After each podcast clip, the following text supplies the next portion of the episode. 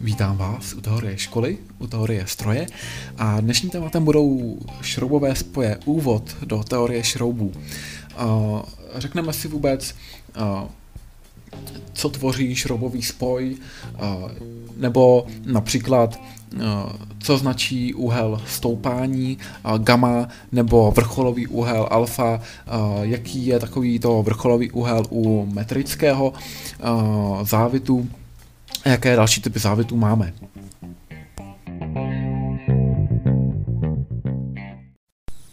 Jak bychom tedy mohli šroubový spoj charakterizovat?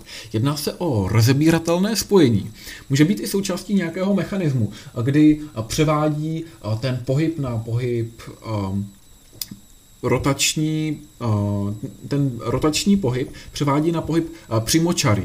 Jo? To je třeba uh, takovým příkladem může být hever u auta, uh, kdy my tím, že rotujeme tedy tím šroubem, tak protože se jedná o nakloněnou rovinu, v podstatě navinutou právě na ten válec, tak tím se právě posouvá to auto do jisté výšky a tam už potom máme různé vzorce, podle kterých to můžeme vypočítat, to využijeme z klasické fyziky, moment m se rovná f krát r, tedy ten moment se rovná síla krát právě ten poloměr, což je vlastně délka toho, řekněme té, ne přímo možná páky, ale toho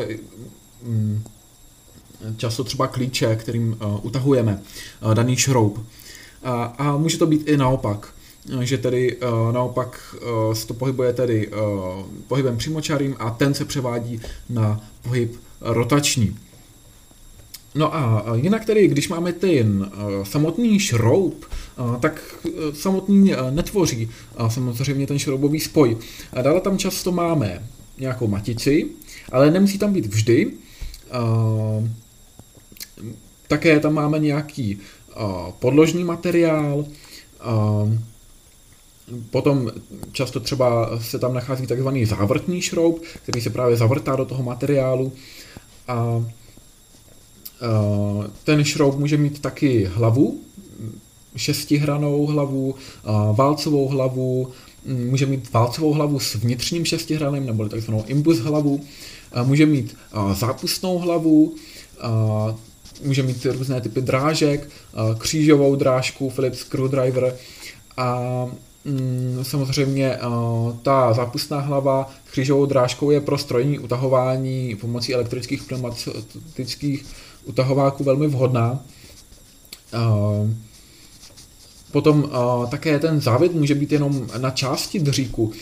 Dokonce máme i takzvané lícované šrouby, které právě slouží ve chvíli, kdy ten šroub má podobnou funkci jako nýty. Tedy ve chvíli, kdy je namáhaný na střih. A jinak tady máme i různé podložky. Ty podložky mají funkci zejména jako pojištění té matice či hlavy proti pootočení. To je jedna z jejich funkcí. Takovým příkladem může být třeba pružná podložka. Jo? Ta vypadá přímo jako pružina, akorát, že je to pouze jedna její část. Samozřejmě teďka mluvím o té pružině skrutné, potom samozřejmě um, ty skrutné pružiny můžou být tažné, tlačné, ale určitě ne, samozřejmě zase třeba uh, se nejedná o podobnou pružinu, jako je pružina listová. Uh, potom uh, dalším typem uh, je vějířová podložka, ale opět funguje podobně. Uh, jejím účelem je pojištění matice nebo té hlavy toho šroubu proti pootočení, má tam takové jakoby zoubky a zvyšuje tření v dosedacích plochách právě díky tady těm uh, jemným nerovnostem. Uh, potom taky uh, samozřejmě ale ta podložka může mít i uh, funkci rozkládání toho tlaku uh, na větší plochu, protože víme, že tlaková síla se vypočítá F se rovná P krát S, to znamená, že čím větší bude ten obsah, tak tím menší bude ten tlak, aby tam byla zachována stejná síla. A, takže díky tomu my můžeme snížit tlak, když tam dáme právě a, větší podložku. Čím větší podložka, tím menší ten, bude ten celkový tlak. A síla nám zůstane stejná. Potom ještě je taky taková otázka tvarová. Pokud ta díra bude značně větší než ten procházející šroub, hlava toho šroubu, pokud ten šroub bude mít hlavu, nemusí mít vždycky hlavu, tak pak ten povrch pod tou maticí tedy bude potřeba nějak upravit, nebo naopak dáme tam právě tu matici a díky tomu ona v podstatě zakryje část nebo vytvoří tam menší díru, tak aby se tam uchytila ta hlava toho šroubu. A navíc pokud ten povrch pod tou maticí bude nějak neobrobený, nebo nemá ten povrch materiálu být poškozen, a třeba se nemá ani dotýkat té, toho šroubu, tak opět můžeme využít tu podlož, podložku. No. A co se týče těch matic, tak matice jsou nejčastěji šestihrané, můžou být třeba s kloboukem, ty jsou dobré na, tedy to konc, na ty, vlastně ke konci a zároveň tedy zabraňují trochu vlastně o to, aby se o ně člověk zranil. Nebo mohou být i matice s pojistkou, tady ta pojistka umožňuje to, že ve chvíli, kdy tam tu matici našroubujeme, tak je opravdu těžké ji uvolnit, i když samozřejmě ve většině případů i běžné matice jsou samosforné, což znamená, že sami od sebe se nekutálí, když bychom na to naklonili tu tyč nebo ten šroub, takže prostě se sama ta matice nedostane ven. Neskutálí se po té nakloněné rovině, ale přesto, i když není tedy ta matice samosforná, tak běžně snadno ji odmontujeme rukou, kdežto, když tam dáme tu pojistku, tak vlastně můžeme tam vyvinout potom větší sílu. Potom také můžeme mít korunkovou matici, která je určená na dynamicky namáhané spoje. Tady omlouvám se, nejedná se o korunkovou, ale o korunovou matici. Kdyby to byla korunková, korunkový může být třeba vrták. Vrták do kovu, když chcete vyvrtat větší díru, tak tam je takový menší vrták a okolo toho takové okruží. Takže to je korunkový vrták a matice je korunová a opět tam tedy po obvodu má takové výstupky. Díky tomu vlastně my tam můžeme buď dát nějakou závlačku a pojistit to proti pohybu, anebo dokonce, když máme několik šroubů vedle sebe, tak právě pomocí těch korunových matic tam můžeme protáhnout drát a díky tomu budou držet lépe při sobě, budou právě zajištěny proti tomu pohybu. Jinak ty šroubové spoje mohou mít různé druhy závitů.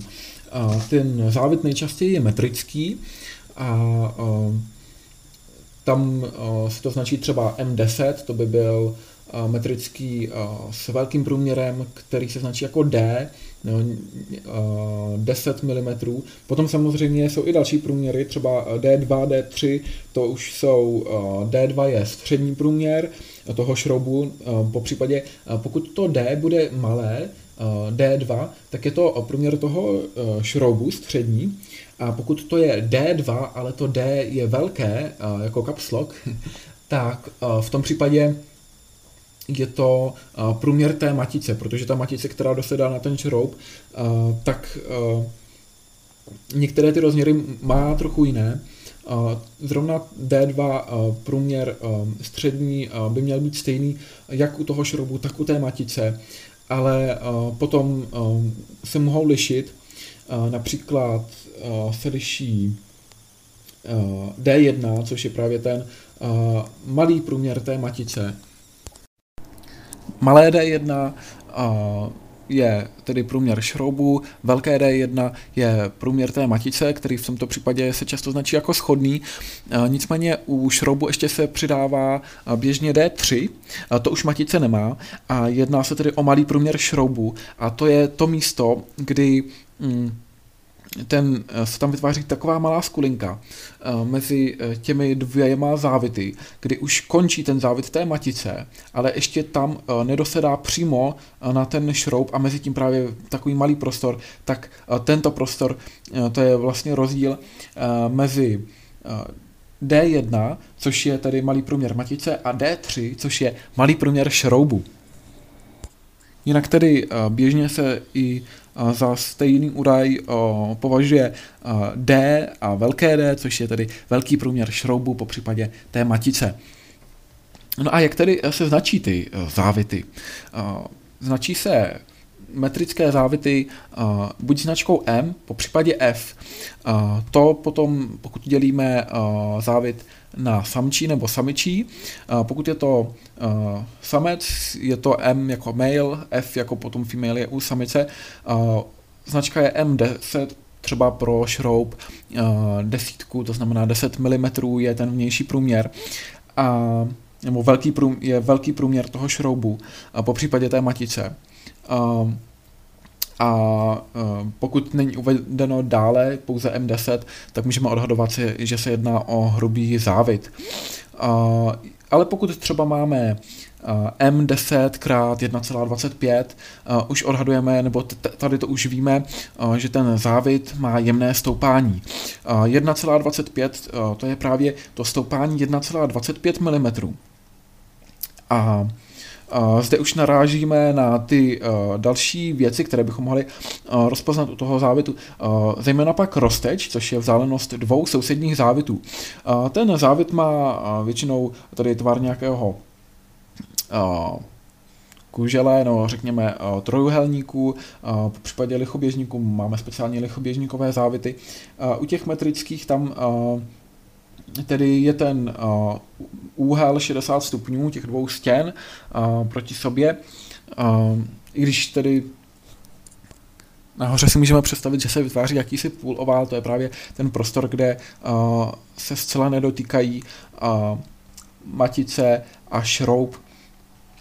A jinak tedy uh, máme také uh, P s dolním indexem H, uh, to se opět udává v milimetrech stejně jako ta rozteč a velmi často se jedná o stejný údaj, jedná se o stoupení, o stoupání neboli i o vzdálenost dvou sousedních závitů téže šroubovice. A v tom se liší od rozteče, uh, protože uh, rozteč uh, to je uh, tedy vzdálenost dvou sousedních závitů, ale mohou být i rozdílné šroubovice. Uh, to si můžeme představit tak, že bychom měli válec a na ten válec bychom namotávali, řekněme, hada. Když na tu tyč třeba namotáme jednoho hada, uh, tak to je ten běžný uh, metrický závit uh, jednochodý. Ale uh, ve chvíli, kdy uh, bychom na, vlastně vytvořili spirálu, kde by byly třeba dva hadi dvou různých barev a A ty hadi by se tedy mohly vzájemně míjet, protože by byly vedle sebe namotáváni, tak potom už by se jednalo o vícechodý závit, konkrétně dvouchodý závit. A tam samozřejmě ty dva výstupky na té tyči sousední, to je rozteč dvou sousedních závitů vzdálenost, ale je to tedy vzdálenost, každý ten závit od jiného hada, řekněme, od jiné té šroubovice. Naopak, pokud bychom tedy hledali vzdálenost toho jednoho otočení u jednoho hada a potom opět u toho stejného hada okolo výš, tak potom už se jedná o vzdálenost dvou sousedních závitů téže šroubovice a to už je ta, to stoupání pH. Potom máme ještě nosnou hloubku závitů. Ta nosná hloubka závitů, to je vzdálenost uh, u toho uh, velkého uh, průměru uh, šroubu uh, a od toho vlastně odečítáme ten uh, malý průměr šroubu, takže ten, uh, ten vlastně právě ten rozdíl velkého a malého průměru šroubu tvoří uh, celkově potom tu nosnou hloubku závitu. Ta se označuje jako H jedna, takže H jedna je nosná hloubka závitu a je to rozdíl velkého a malého průměru té šroubovice, neboli malé d a malé d tři.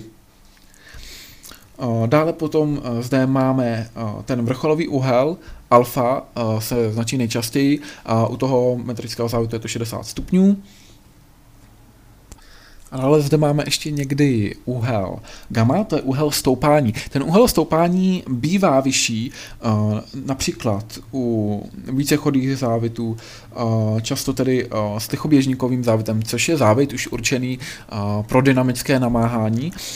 A takovýto závit více chodí, tedy právě i proto, aby se tam vešlo více těch závitů, pokud třeba máme matici, která není zas tak vysoká, tak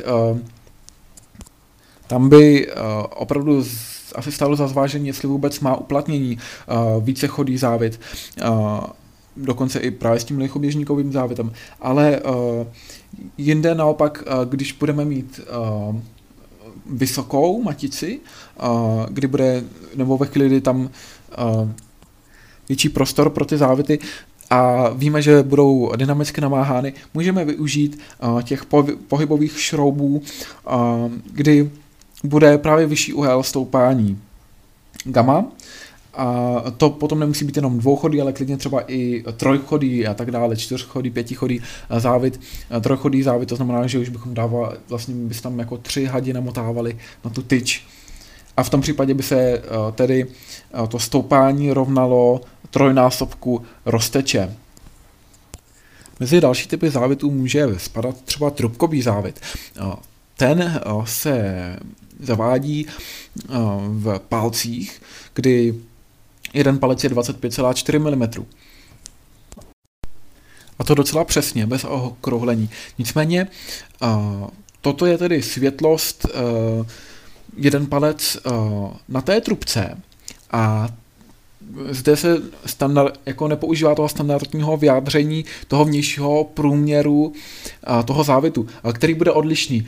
Konkrétně, pokud bychom měli ten závit G jedna, tak velký průměr toho závitu bude třicet tři celá dvě stě čtyřicet devět milimetrů.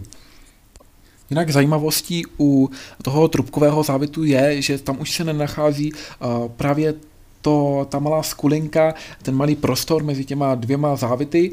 Ty by měly dosedat přesně a právě proto, aby těsnily. A polovina toho vrcholového úhlu je dvacet sedm stupňů třicet minut, což tedy z toho vychází, že celkově ten vrcholový úhel je padesát pět stupňů, o pět stupňů méně, než je u toho metrického závitu. Dále tedy už zmíněný závit lichoběžníkový, značí se T R, třeba dejme tomu T R osm krát jedna celá pět, což je závit, který má jmenovitý průměr, tedy velký průměr osm milimetrů a rozteč P tvoří jedna celá pět milimetru. Jinak ty lichoběžníkové závity se využívají právě pro dynamické namáhání a ty zuby mají opravdu více tvar lichoběžníků. Samozřejmě je tam i jisté zaoblení, ale ten prostor opravdu představuje ten zub tvar lichoběžníku, nikoli tvar nějakého trojúhelníku, jaký může být příklad u toho trubkového závitu nebo i u toho metrického závitu. Vůbec takovým původním závitem byl Whitworthův závit, který je právě velmi podobný tomu trubkovému závitu, opět zcela sedné, není tam nějaká skulina, nějaké místo navíc. Opět ten Whitworthův závit má vrcholový úhel padesát pět stupňů, jo, to znamená jako ten trubkový závit. A dneska už je to spíše taková historická raritka. Máme tam B S V, což je právě ten British Standard Whitworth, to je hrubý jemný závit, je potom B S F, to je British Standard Fine Thread, jemný závit. No, využití má právě u toho uh, trubkového závitu a jinak uh, třeba ještě v Čechách taky se využívá uh, bicyklový palcový závit. Z historického hlediska to byl jeden z prvních uh, standardů v průmyslu a přijali ho britské železnice, ale včera dnes už po něm asi nesáhneme. Doufám, že vás stavba šroubového spoje zaujala. Ty údaje šroubů týkající se, jako je třeba právě úhel stoupání gamma nebo vrcholový úhel alfa, popřípadě tedy ty jednotlivé průměry, taky způsob, jakým tam ty závity mohou být provedeny, jestli tam jsou samostatně, jestli je to jednochodý šroub, nebo jestli je tam více a potom je to vícechodý šroub a je to využití potom tedy i u šroubů pohyblivých, to znamená dynamicky namáhavých, kde se využívá právě ten lichoběžníkový T R závit. Já vám přeji pěkný zbytek dne.